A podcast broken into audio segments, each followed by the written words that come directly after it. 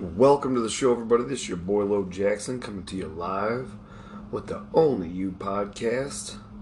Today I'm going to be reading a book called How to Live Your Life in a 24 Hour Day by Arnold Bennett. Arnold uh, was born into a modest family. Actually, let me back up for a second. His name's actually Enoch Arnold Bennett, but I believe as a novelist, he went only by Arnold Bennett, yeah. Um, Enoch is a biblical figure, patriarch, prior to Noah's flood, and he was the son of Jared and the father of Methuselah. I didn't know if you guys knew this, but Methuselah, I think, yeah, Methuselah was actually mentioned in the Bible and in the Quran in Islam. I find that to be pretty cool. There's a lot, you know, that coincides with uh, the Quran and um, Christianity, or I should say Islam and Christianity, you know, because of um, Ishmael and Isaac. Ishmael was promised a, re- a religion or a following of um like the number was like the that numbered the stars i believe it was i can't think of the exact uh, um, number but I, I will say that methuselah actually lived the longest in the bible. He lived to be 969 in genesis and enoch only lived to be 365 but i want to tell you more about Enoch Arnold Bennett, the writer of the book that we're going to be talking about in a little bit How to Live on a 24 Hour Day. It's a rainy day out today here in Illinois. It's blowing wind hard and cold. They say we've been needing it though. Um, Arnold Bennett was born on the 27th of May, 1867. He was an English author, best known as a novelist um, born into a modest family, but upwardly mobile family in Hanley and Staffordshire Potteries. That's in uh, England. Bennett was int- intended by his father, a solicitor, to follow him into legal profession. Bennett worked for his father before moving to another law firm in London. As a clerk at age 21, he became an assistant editor and then editor of a woman's magazine. That's pretty awesome, right?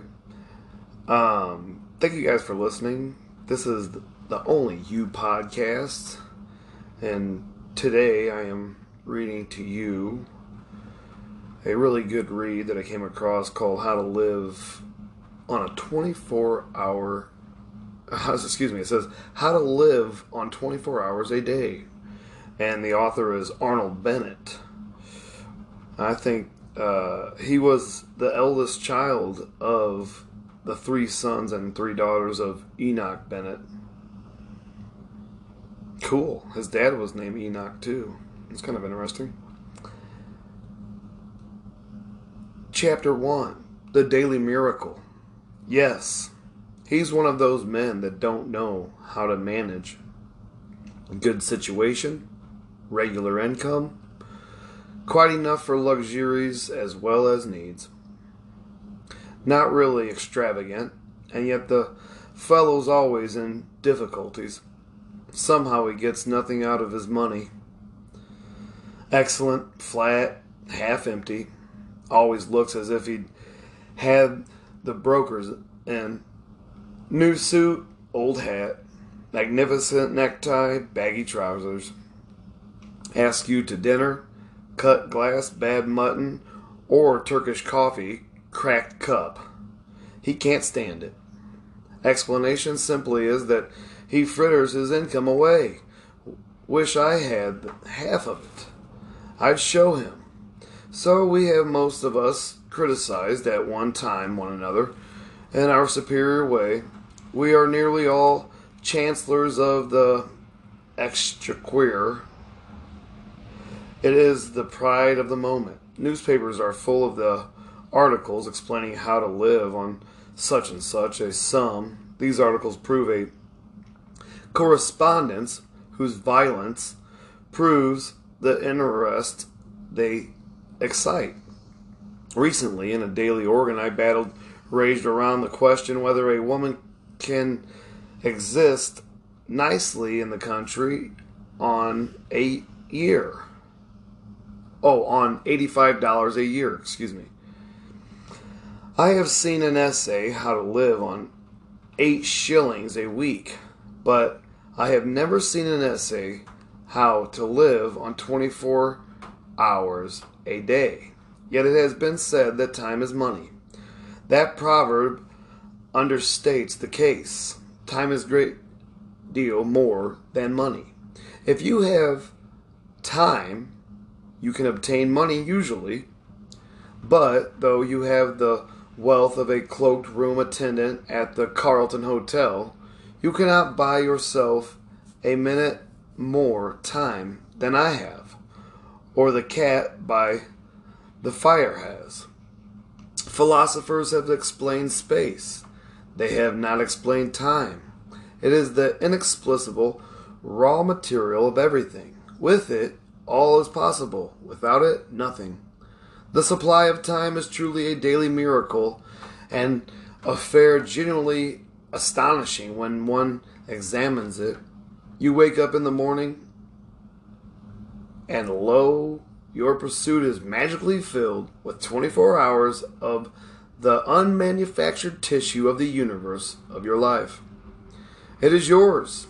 It is the most precious possession, a highly singular commodity showered upon you in a manner as singular as the commodity itself. For remark, no one can take it from you. It is unstealable and no one receives either more or less than you receive. Talk about an ideal democracy. In the realm of time, there is no aristocracy of wealth and no aristocracy of intellect. Genius is never rewarded by even an extra hour in a day, and there is no punishment. Waste your infinitely precious commodity as much as you will, and the supply will never be withheld from you. No mysterious power will say, This man is a fool, if not a knave. He does not deserve time. He shall be cut off at the meter. It is more certain than counsels, and payment of income is not affected by Sundays. Moreover, you cannot draw on the future. Impossible to get into debt. You can only waste the passing moment. You cannot waste tomorrow. It is kept for you.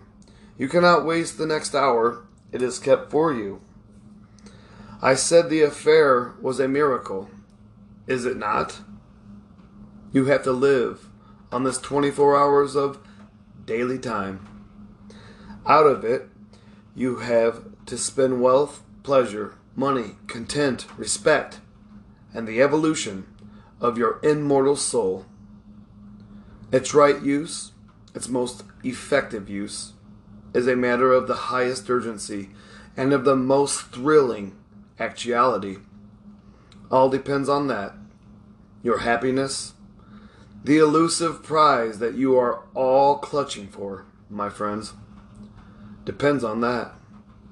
Strange that the newspapers, so enterprising and up to date, as they are, are not full of how to live on a given income of time instead of how to live on a given income of money. Money is far commoner than time. When one reflects, one perceives that money is just about the commonest thing there is.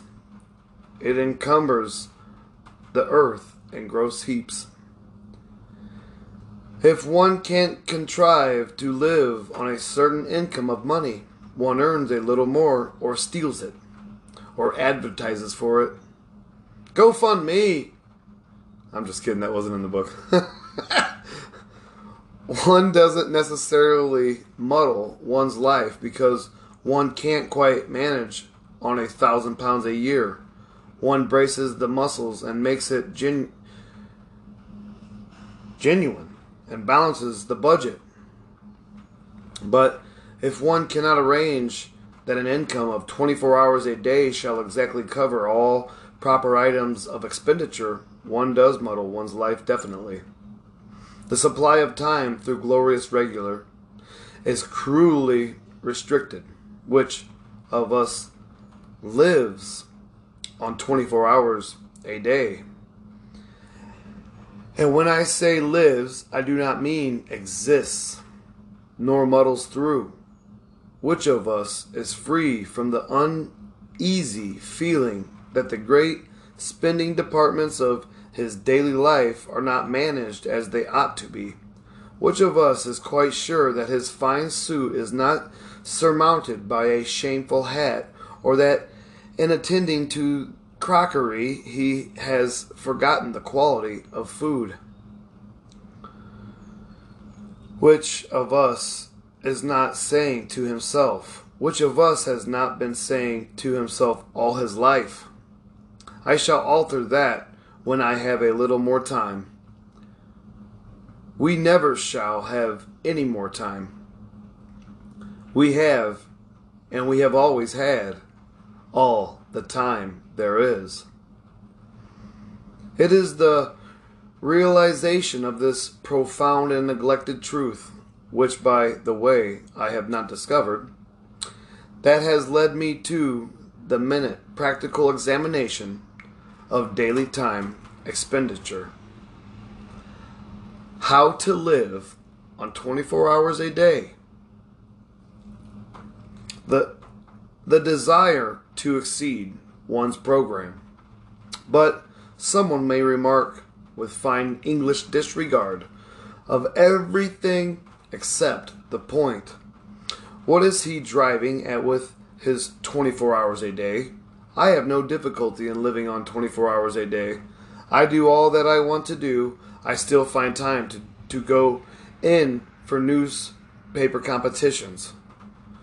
Surely it is a similar affair, knowing that one has only 24 hours a day to content oneself with 24 hours a day. To you, my dear sir, I present my excuses and apologies. You are precisely the man that I have been wishing to meet for about 40 years. Will you kindly send me your name and address and state your charge for telling me how you do it? Instead of me talking to you, you ought to be talking to me. Please come forward. That you exist, I am convinced, and that I have not yet encountered you in my loss. Meanwhile, until you appear, I will continue to chat with my companions and dis- in distress, that innumerable band of souls who are haunted more or less painfully by the feeling that the years slip by and slip by and slip by, and that they have not yet been able to get their lives into proper working order. If we analyze that feeling, we shall perceive it to be primarily one of the uneasiest of expectation, of looking forward, of aspiration. It is a source of constant discomfort, for it behaves like a skeleton at the feast of all our enjoyments. We go to the theater and laugh, but between the acts, it raises a skinny finger at us. That's so crazy. It always happens to me at the theater, too. We rush violently for the last train, and while we are cooling a, a long age on the platform, waiting for the last train, it promenades its bone up and down by our side and inquires, O oh man, what hast thou done with thy youth? What art thou doing with thine age? You may urge that this feeling of continuous looking forward of aspiration is part of life itself and inseparable from life itself. True. But there are degrees. A man may desire to go to Mecca. His conscience tells him that he ought to go to Mecca. He fares forth Either by the aid of Cook's or unassisted, he may probably never reach Mecca. He may dr- he may drown before he gets to Port Said. He may perish ingloriously on the coast of the Red Sea. His desire may remain eternally frustrate. Unfulfilled aspirations may always, always, always trouble him. But he will not be tormented, tormented in the same way as the man who desired to reach Mecca and harried by the desire to reach Mecca never leaves Brixton. I just want to stop right here for a minute and say that Mecca is the holy um it's a city in Saudi Arabia for one, but Mecca is the holiest city of Islam. And Mecca is where the prophet Muhammad was born. I just thought I would say that in case my audience members didn't know that. Thank you guys for listening to the only you podcast. It is something to have left Brixton. Most of us have not left Brixton. We have not even taken a cab to Ludgate Circus and inquired from Cooks the price of a conduct tour. And excuse to ourselves is that there are only 24 hours in a day.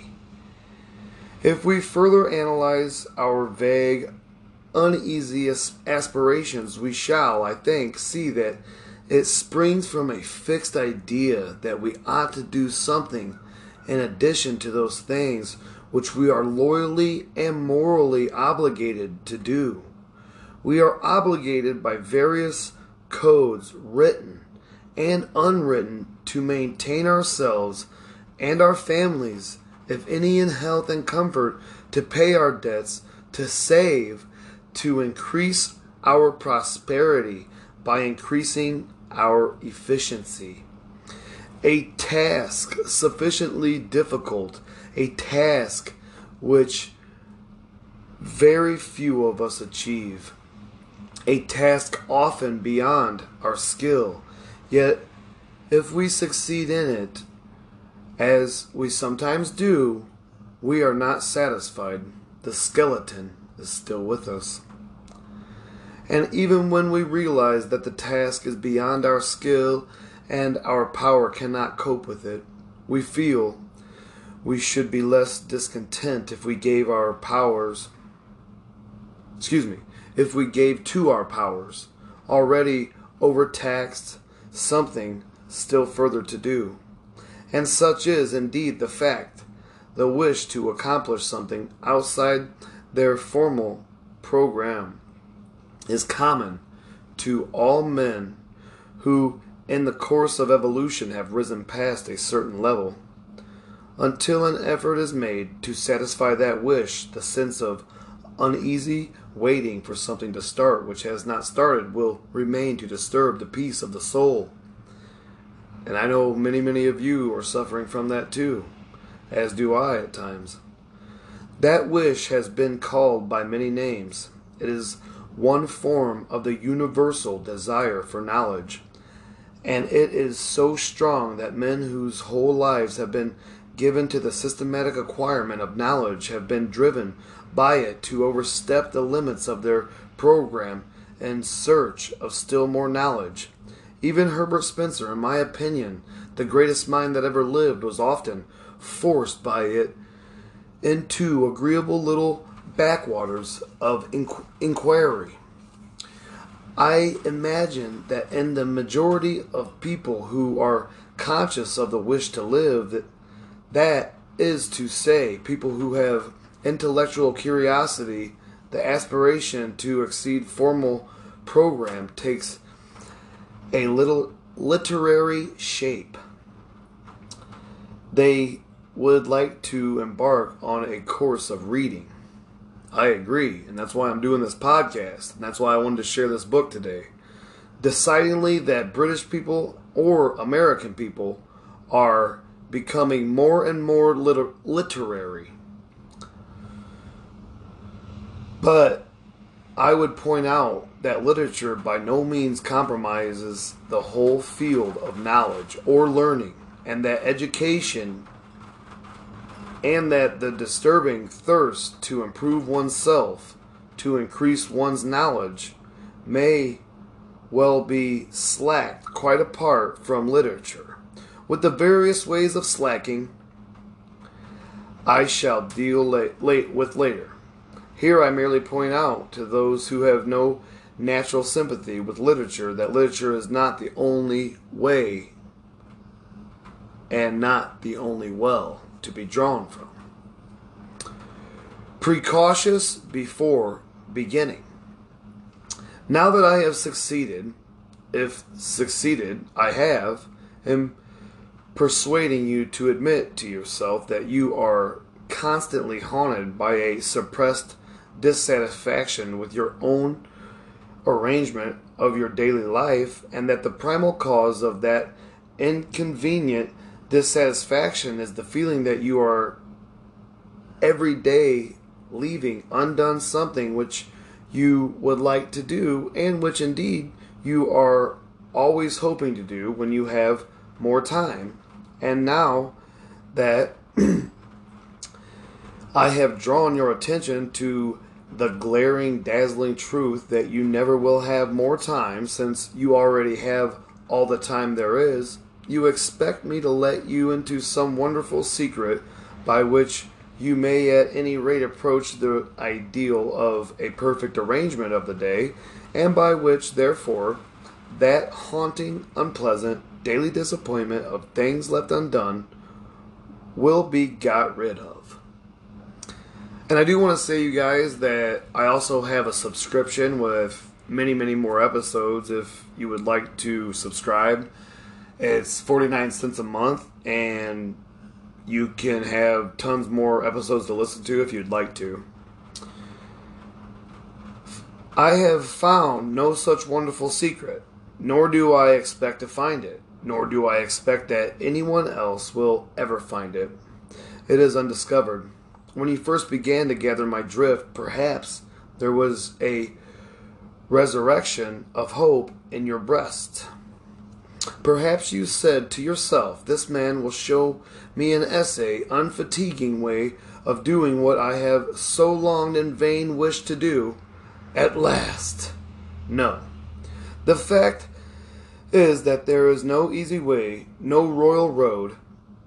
The path to Mecca is extremely hard and stony, and the worst of it is that you never quite get there after all.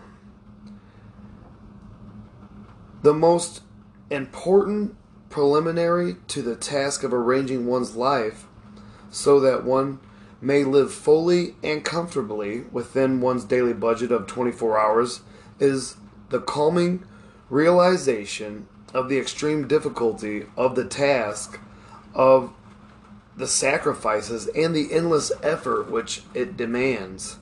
I cannot too strongly insist on this. If you imagine that you will be able to achieve your ideal but ingeniously planning out a timetable with a pen on a piece of paper, like I say, always say in all my other podcasts, is, and I tell my kids this too only stupid people write stuff down because then they never forget. You had better give up hope at once. If you are not prepared for discouragements and disillusions if you will not be content with a small result for a big effort, then do not begin. Lie down again and resume the essay, doze, which you call your existence. It is very sad, is it not? Very depressing and sombre. Yet, or so, sombering, sorry. And yet, I think it is rather fine too. This necessity for the tense bracing of the will before anything worth doing can be done, I rather like it myself. I feel it to be the chief thing that differentiates me from the cat by the fire. Huh, don't that make sense? Well, you say, assume that I am braced for the battle. Assume that I have carefully weighed and comprehended your ponderous remarks. How do I begin? Dear sir, you simply begin. There is no magic method of beginning. And that's the truth about anything. You just have to force yourself sometimes. And most of us know that. It just takes the mental forcing our bodies to do it. If a man standing on the edge of a swimming pool is wanting to jump into the cold water should ask you, How do I begin to jump? You would merely reply, Just jump. Take hold of your nerves and jump. As I have previously said, the chief beauty about the constant supply of time is that you cannot waste it in advance. The next year, the next year, the next hour are lying ready for you, as perfect, as unspoiled, as if you had never wasted or misapplied a single moment in your whole freaking career. Which fact is very gratifying and reassuring. You can turn over a new leaf every hour if you choose. Therefore, no object is served in waiting till next week or even until tomorrow. You may fancy that the water will be warmer next week. It won't. It will be colder. But before you begin, let me murmur a few words of warning into your private ear. Let me principally warn you against your own endeavor. Endeavor is well doing, is a misleading and a, tre- a treacherous thing. It cries out loudly for employment. You can't satisfy it at first. It wants more and more. It is eager to move mountains and divert the course of rivers. It isn't content till it perspires. And then, too often, when it feels the perspiration on its brow, it wearies all of a sudden, withers up, and dies, without even putting itself to the trouble of saying, I've had enough of this. Beware of undertaking too much at the start. Be content with quite a little. Allow for accidents. Allow for human nature, especially your own. A failure or so in itself would not matter if it did not incur a loss of self esteem and of self confidence. But remember, you guys, when you fail and you get back up off the ground and you dust yourself off and get going again, you then have, then that failure is not called a failure anymore. It's called experience. You have now experienced failure. And you will not allow that to happen again because most minds learn from failing. I recently asked somebody I worked with that was, you know, actually giving me some training, you know, could you please tell me your greatest failure once you took over this situation? And his ego jumped out of his chest. And um, I didn't really know how to respond because I was kind, I was open, I was I was really trying to um, be taught and led, but you know, some people just don't understand their own um, body language, I think. But just as nothing succeeds like success, so nothing fails like failure. Most people who are ruined are ruined by attempting too much. Therefore, in setting out on the immense enterprise of living fully and comfortably within the narrow limits of 24 hours in a day, let us avoid at any cost the risks of an early failure. I will not agree that in this business, at any rate, a glorious failure is better than petty success. I am all for the petty success. Yeah, that's true too, because, you know, a success is way better than a failure, even if it's petty. A glorious failure leads to nothing. A petty success may lead to a success that is not petty. So let us begin to examine the budget of the day's time. You say your day is already full to overflowing. I say how? You actually spend in earning your li- livelihood how much?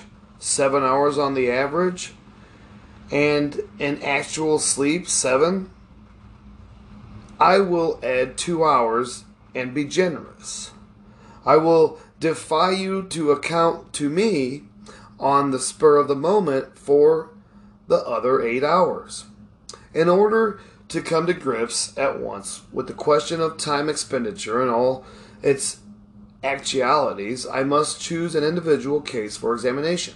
I can only deal with one case. That case cannot be the average case because there is no such case as the average case just as there is no such man as the average man. Every man and every man's case is special.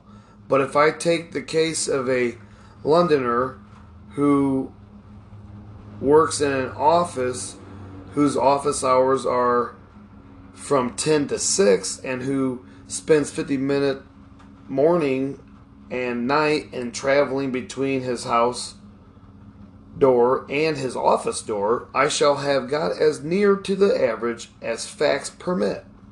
There are men who have to work longer for a living, but there are others who do not have to work so long. Fortunately, the financial side of existence does not interest us here. For our present purpose, the clerk at a pound a week is exactly as well off as the millionaire at the Ritz Carlton. Now, the great and profound mistake which my typical man makes in regard to his day is a mistake of general attitude. A mistake which weakens two thirds of his energies and interests. In the majority of instances, he does not precisely feel a passion for his business. At best, he does not dislike it. He begins his business functions with reluctance, as late as he can, and he ends them with joy, as early as he can. And his engines, while he is engaged in his business, are seldom at their full. I know that I shall be accused by angry readers of traducing the city worker, but I am pretty thoroughly acquainted with the city and I stick to what I say. And most of us do in all of our cities too. we all have our own opinions about our cities. Yet, in spite of all this, he persists in looking upon those hours from 10 to 6 as the day to which the 10 hour hours preceding them and the 6 hours following them are nothing but a prologue and an epilogue. Such an attitude, unconscious though it be, of course kills his interest in the odd 16 hours, with the result that even if he does not waste them, he does not count them. He regards them simply as margin. The general attitude is utterly illogical and unhealthy since it formally gives the central prominence to a patch of time and a bunch of activities which the man's one idea is to get through and have done with. If a man makes two thirds of his existence subservient to one third, for which admittedly he has no absolutely feverish zest, how can he hope to live fully and completely? He cannot. If my typical man wishes to live fully and completely, he must in his mind arrange a day within a day. And this inner day, a Chinese box in a larger Chinese box, must begin at 6 p.m. and end at 10 a.m. It is a day of 16 hours, and during all these 16 hours, he has nothing whatsoever to do but cultivate his body and his soul and his fellow men. During those 16 hours, he is free. He is not he is not a wage earner. He is not preoccupied by monetary cares. He is just as good as a man with a private income. This must be his attitude, and his attitude is all important. His success in life much more important than the amount of estate upon what his executors will have to pay estate duty depends on it. What? You say that full energy given to those 16 hours will lessen the value of the business 8? Not so. On the contrary, it will assuredly increase the value of the business 8. One of the chief things which my typical man has to learn is that the mental fractalities are capable of a continuous hard activity. They do not tire like an arm or a leg. All they want is change, not rest, except in sleep. And I do believe that. All they want is change, not rest, except in sleep. And I think that in America and other parts of the world, I think that, you know, because we all go to work and come home, that there's people out there that have like started this mental thing where they're like, just because you only slept three or four hours, it means you're to have a bad day right off the bat. No, that's a choice that you're making mentally. You just don't know it because it's been pretty much bred in you because that's how your upbringing was of someone or someone you looked up to or somebody that was, you know, uh, raising you pretty much. Um, thank you for listening to the Only You podcast. It's your boy Lo Jackson, and this is the book How to Live on a 24 Hour Day by Arnold Bennett. Thank you guys for listening. Thank you for following me. And I want to say that I'm offering a subscription now for my podcast. If you'd like to um, hear more of my books, and there are some awesome ones in there. Trust me, I'm going to add to it every month. I shall now examine the typical man's current method of employing the 16 hours that are entirely his, beginning with his uprising. I will merely indicate things which he does and which I think he ought not to do, postponing my suggestions for planting the times which I shall have cleared as a settler clears spaces in a forest. In justice to him, I must say that he wastes very little time before he leaves the house in the morning at nine or ten. In too many houses, he get he gets up at nine, breakfast between nine and seven, or nine, eight and nine, and then bolts.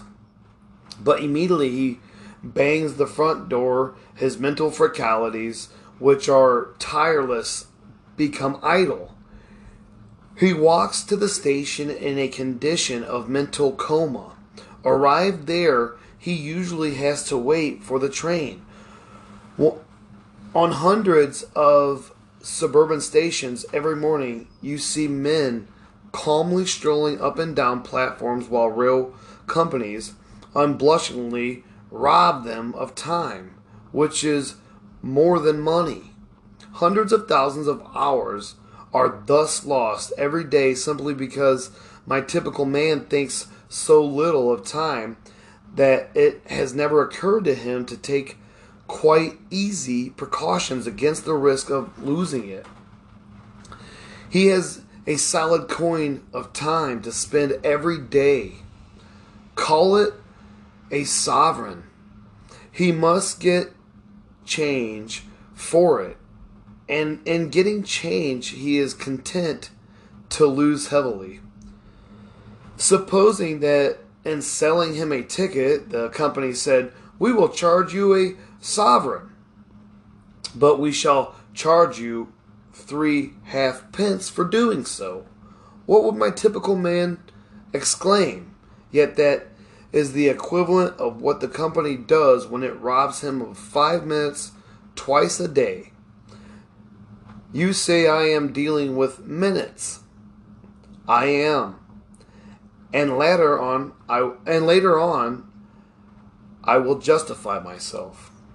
Now, will you kindly buy the your paper and step into the train? Tennis and the immortal soul. You get into the morning train with your newspaper. You calmly and majestically give yourself up to your newspaper. You do not hurry. You know you have at least half an hour of security in front of you. As your glance lingers idly at the advertisements of shipping and of song on the outer pages, your air is the air of a leisured man, wealthy in time, of a man from some planet where there are a hundred and twenty hours in a day instead of twenty four. I am an impassionated reader of newspapers.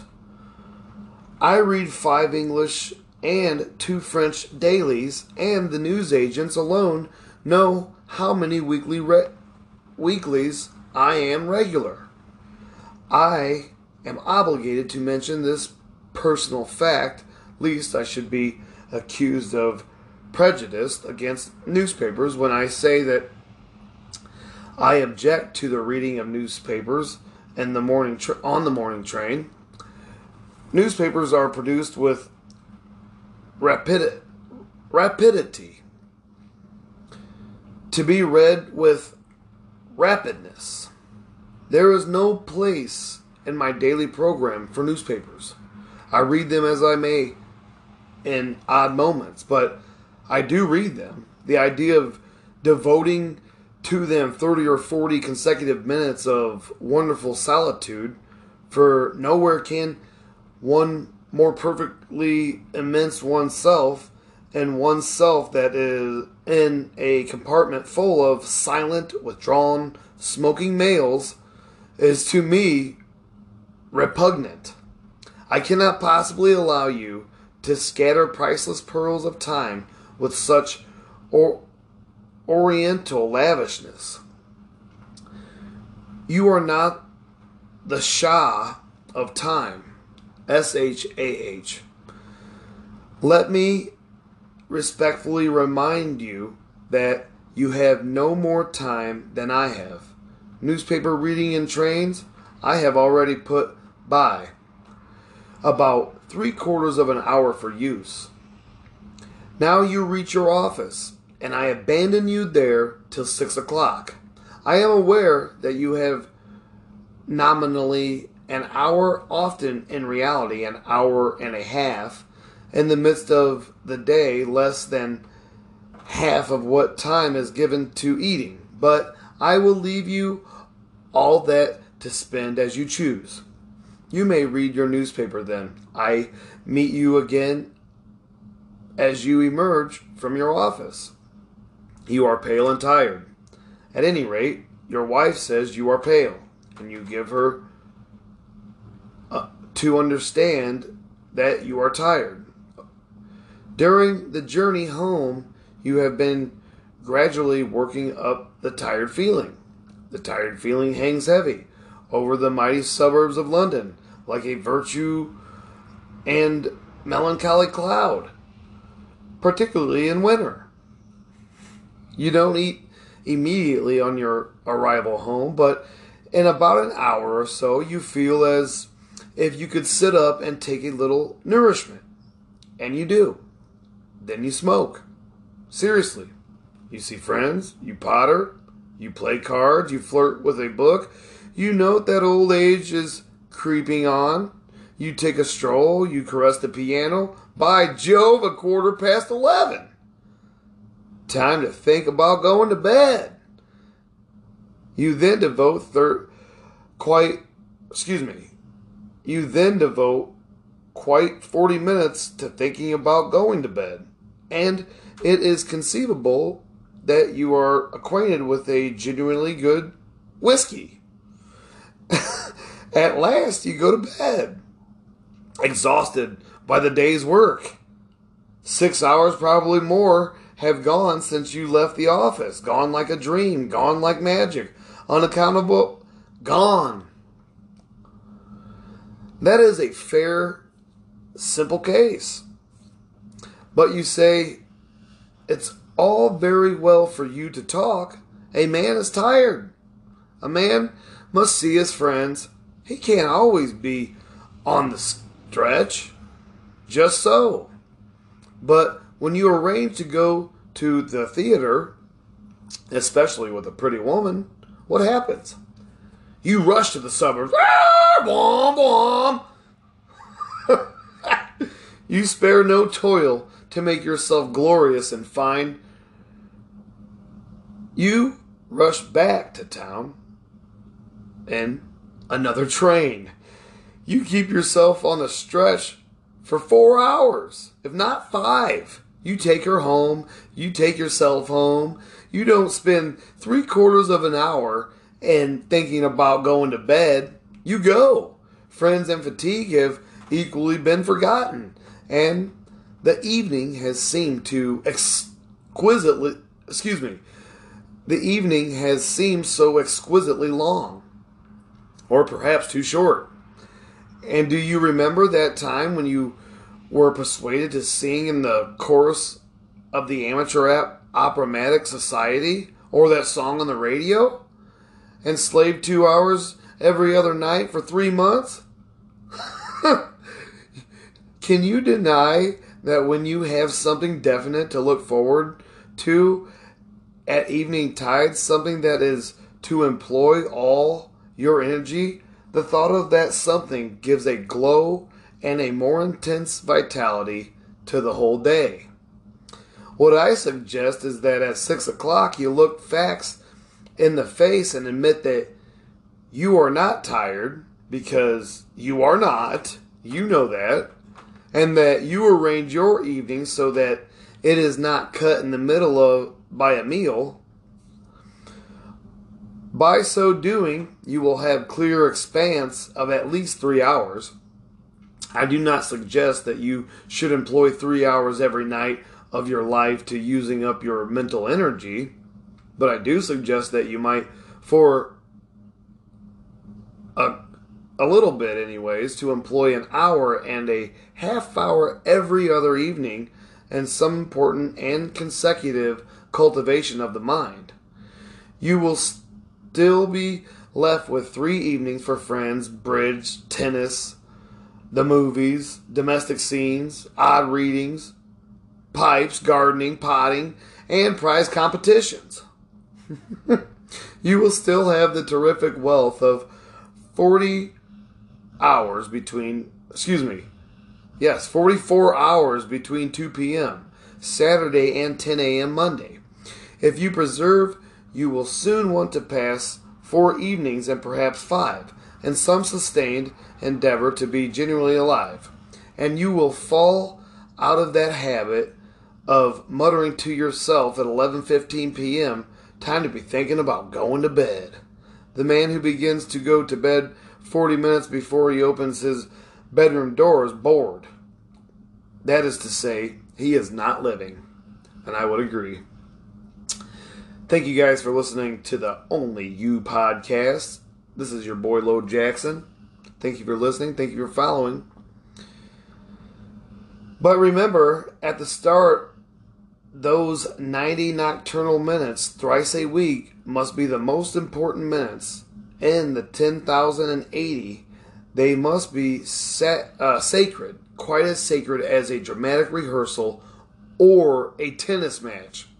Instead of saying, Sorry, I can't see you, old chap, but I have to run off to the tennis club, you must say, But I have to work.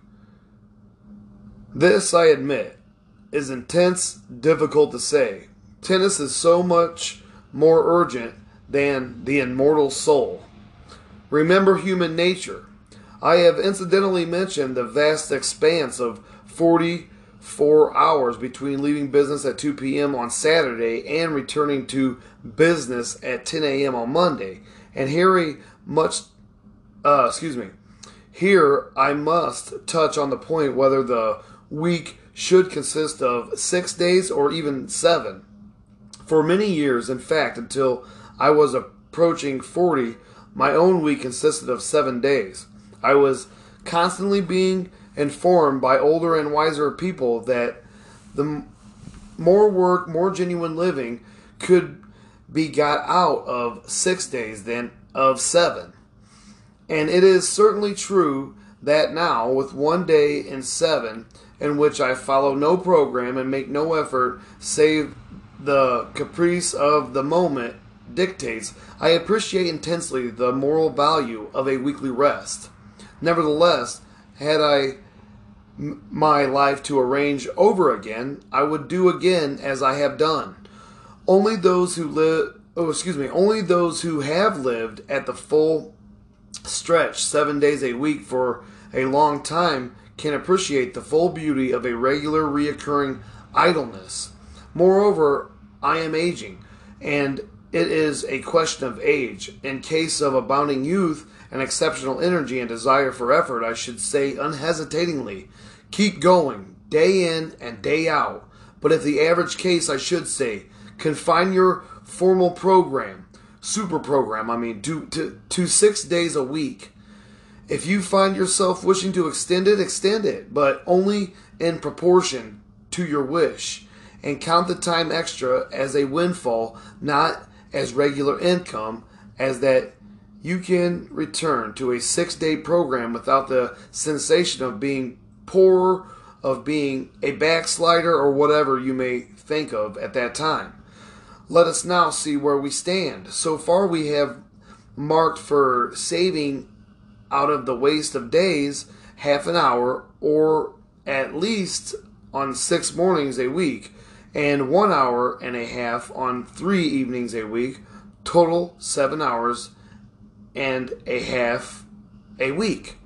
I propose to be content with the seven hours and a half for the present. What, you cry?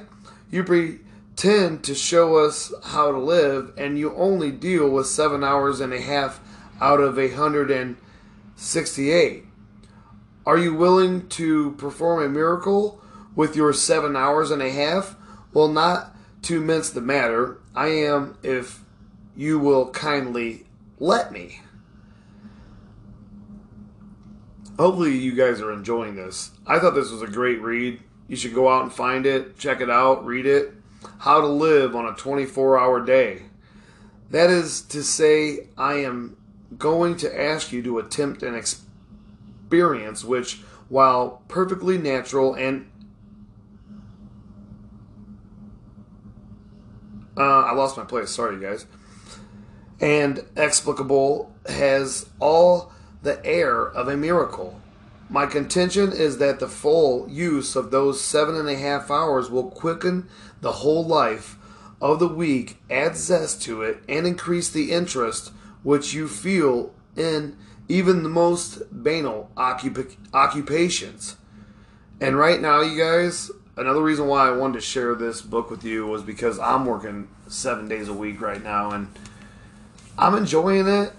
It ain't really killing me, but my mind has been conformed that I should have the weekends off. So I, I can tell you this from my own personal experience that this is so true, and I know you guys out there have felt that way too. That you know, like, oh, I need, you know, I work Saturday, so I gotta have Sunday off, or oh, I work Saturday, so I'm sleeping in on Sunday and not going to church, or you know, you just things happen, you know, but you got to find a way to dig deep. You got to find a way to say, I can, I will, I must. And repeat that saying.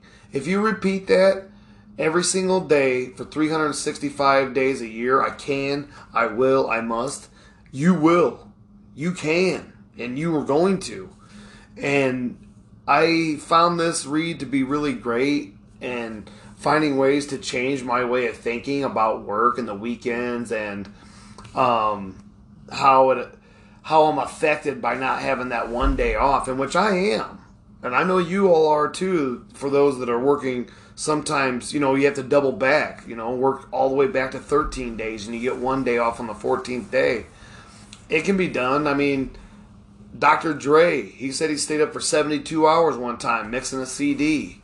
You know, Elon Musk says that he's stayed up for like four days straight, not sleeping at all. You know, it can be done, but it takes serious mind conformment and serious willpower, and only you possess those tools to give yourself that kind of gumption, to give you that your to give yourself that kind of drive or dictation in your life that you are enough. There's nobody out there that cares for you as much as you're going to care for yourself. And nobody's ever going to believe you as much as you believe yourself. The words come out of your mouth and they enter back through your ears. That's why it's so hard for some people to step back and do a reflection of themselves and how they're acting because they don't have that mindset, you know, and you got to just dig deep to be able to work seven days a week and realize that you can do it. It can be done and it's okay.